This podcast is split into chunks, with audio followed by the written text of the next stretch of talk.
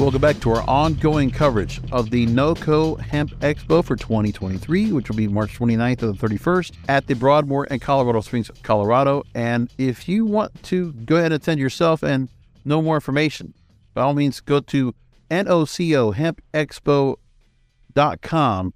You can find all the information there. And with that said, I want to speak with one of the featured speakers will be at the event, and he'll be speaking on Thursday, March 29th. He'll be part of a pretty stacked panel on the breakout stage on the cannabis industry's take on the hemp industry. And with that said, I'm with the chief political officer of the Clintel Capital Group, James Granger, who no stranger to cannabis radio. He's been on with us as well. Uh, James, thanks for being on with us. Hey, thank you as well. Glad to be back.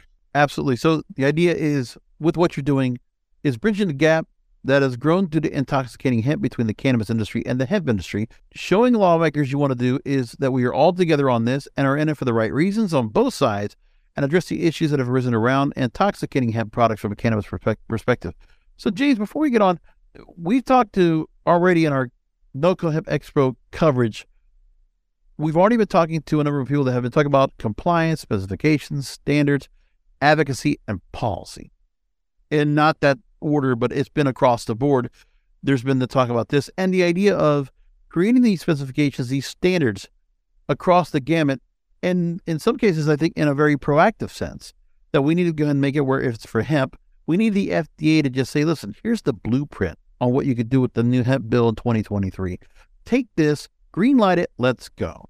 And for cannabis, if the hemp industry can follow along and show, as you say here, that everybody is on the same page, we're all in the same gang, then maybe cannabis might get legalized at some point. What do you think? I think that is the the ultimate goal, the ultimate hope. Uh, uh, with my meetings last year with NCIA on the Hill, talking to uh, the Senate Agricultural Committee, one of the big breakthroughs I think we had was explaining to them very slowly that you're no longer regulating two separate plants, which is funny because they're really not that separate anyways. They're just right. kind of two different varieties. But having to explain to them very simply that, hey, you know, you need to be regulating compounds. You know, we, we regulate compounds of medicine. We don't regulate the the willow tree that creates aspirin, for instance. You know, it, it's it needs to be brought down to a different level. And through that education, through those regulations and standards, we're brought together. And I know that there is a great, and I'm very thankful for that in this in this country, that there is a great emphasis on the hemp industry and and their growth and their progression. And I really do think that we could be symbiotic and work through the next stage of this overall, I mean, there's a, in a very basic sense, there are compounds in cannabis that are simply not economical to grow with cannabis plants, such as CBG, CBC, CBN, those type of things. And in the future, we're seeing how compounds from both plants, really the THC and the and the and the hemp plant, the CBD, CBG, CBNs, need to work together to form a uh, new products for effects for specific reasons and working together, we're going to be able to go as a unified voice to these regulators and explain, you know, here's here's what we're doing. Here's the actual meat and potatoes of what's going on. Let's work towards making sure this is safe and regulated going forward and progressing in the way society has been opening up to this uh, whole cannabis and cannabinoid experience. Not only with that, I mean, it's a matter of it's not just somebody like yourself that's coming in here and trying to go and give the consultation, to get to give the the consulting when it comes to this, to create the plans, to create the framework. It's the, also the fact that you've worked in the investment side. You've been a CPO of a cannabis VC firm for a year and ran their manufacturing company as their chief operations officer. You've also done your own work, career designing and building extraction and processing facilities for over 10 cannabis companies across the country. So you've been in there and you've been in the trenches. You have the internal experience, you have the experience on communicating with those in the field doing the work and these policymakers. So, uh, talk to me about trying to get that communication gap to be where, you know, bridging the gap between cannabis and hemp, what you're trying to do, but also trying to get policymakers and the workers on the same page and the same table. Sure. One of the nice things that, luckily, things I did back in the day was design and build a, an extraction lab uh, that was designed for tours. It was actually designed uh, a company called Sean Smith, and and we built a extraction lab where, as safely as we could, of course, you know, with some things behind safe walls, but showing and demystifying the process of how the sausage is made, and that was something that I always thought was so essential from the early days of hash creation. Uh, sorry to be blunt about hash creation, But um, you know, there was there was a lot of mystic, mystic mysticism around it. There was a lot of confusion. There's a lot of fear. There's a lot of unknowns, and and I didn't like that. I thought this is science. This is simple science, and this is developing products that are useful in our society. Besides, you know, past prohibition. So when I opened up that lab and opened it up to the world, my mentality was open your arms to the regulators, open your arms to the lawmakers, and explain it to them. You know, once they understand these things, it's no different than any other manufacturing operation. You know, there's things that are dangerous about it, but we we mitigate with safe, proper planning and procedures and and safety mechanisms. And we're producing products. It's at a at a industrial scale. So I really wanted to break that that mystic layer down and one thing I love doing specifically is uh, explaining that very, very succinctly to uh, regulators and lawmakers, helping them grasp the concept of this stuff. And through doing so, it, it's no longer a, a secret illicit drug lab operation. It's okay, here's your processes. Oh my gosh, you have SOPs. Oh my gosh, you're using safety equipment.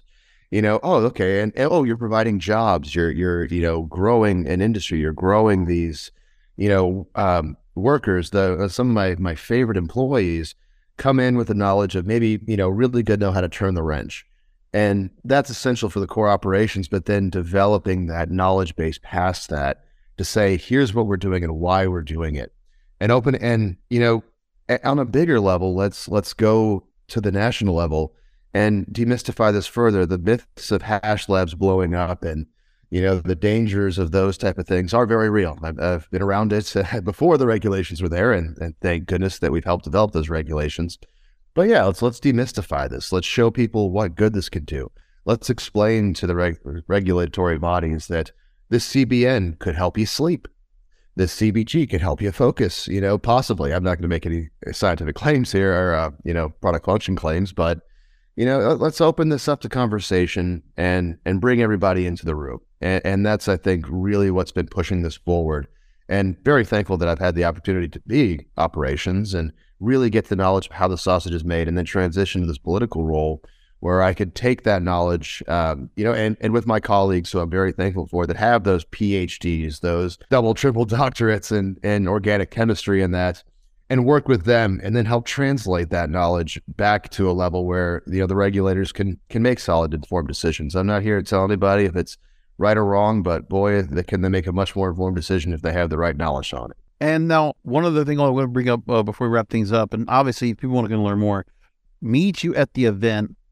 Uh, the again, the session on the cannabis industry's take on the hemp industry. By the way, among uh, uh four other people that are be on the same panel with you, it's not a lot of time, but hopefully there's a lot of time for Q and A, and hopefully this will start a conversation with everybody there when they get to meet with you on March 29th, day one of No Hemp Expo.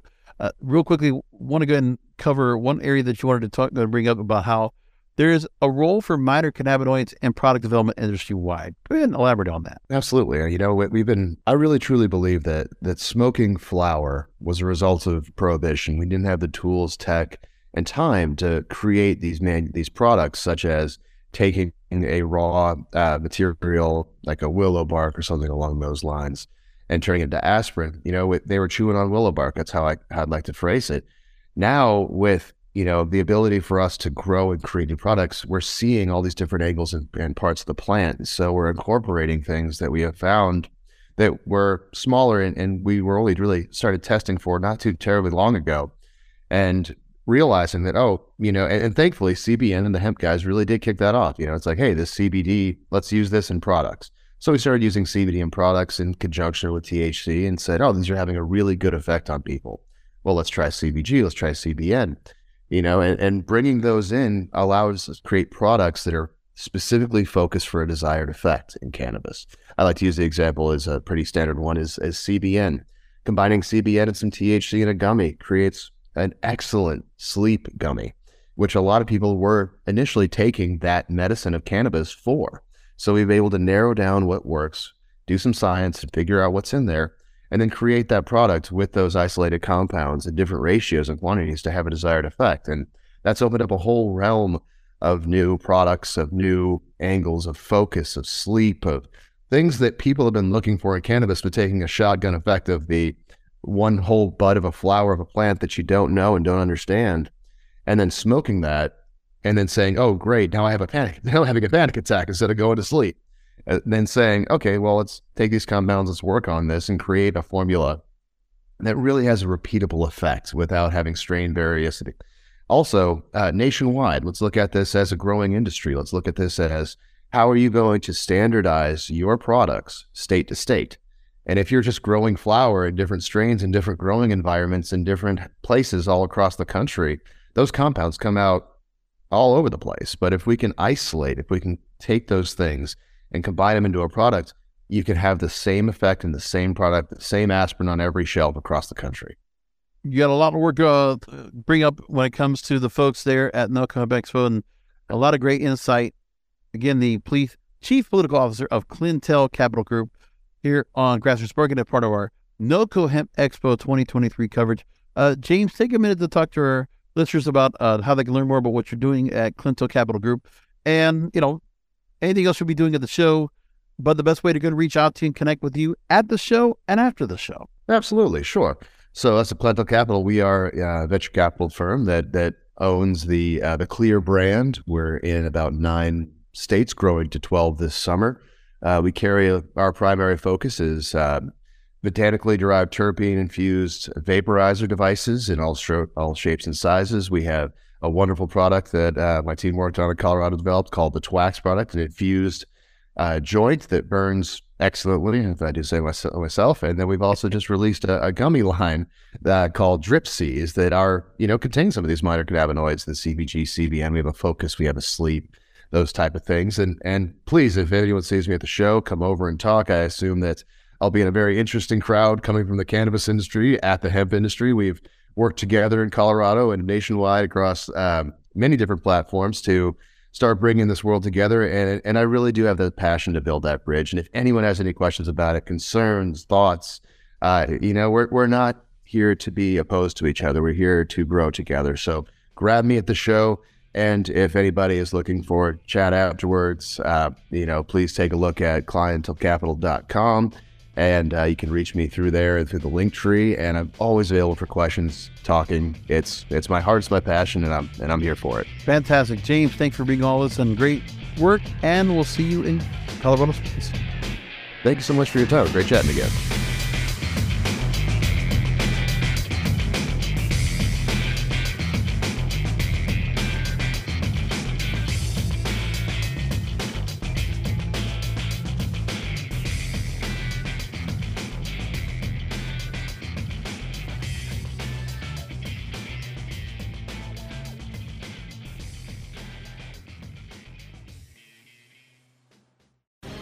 The opinions expressed on this CannabisRadio.com program are those of the guests and hosts and do not necessarily reflect those of the staff and management of CannabisRadio.com. Any rebroadcast, republication, or retransmission of this program without proper consent is prohibited.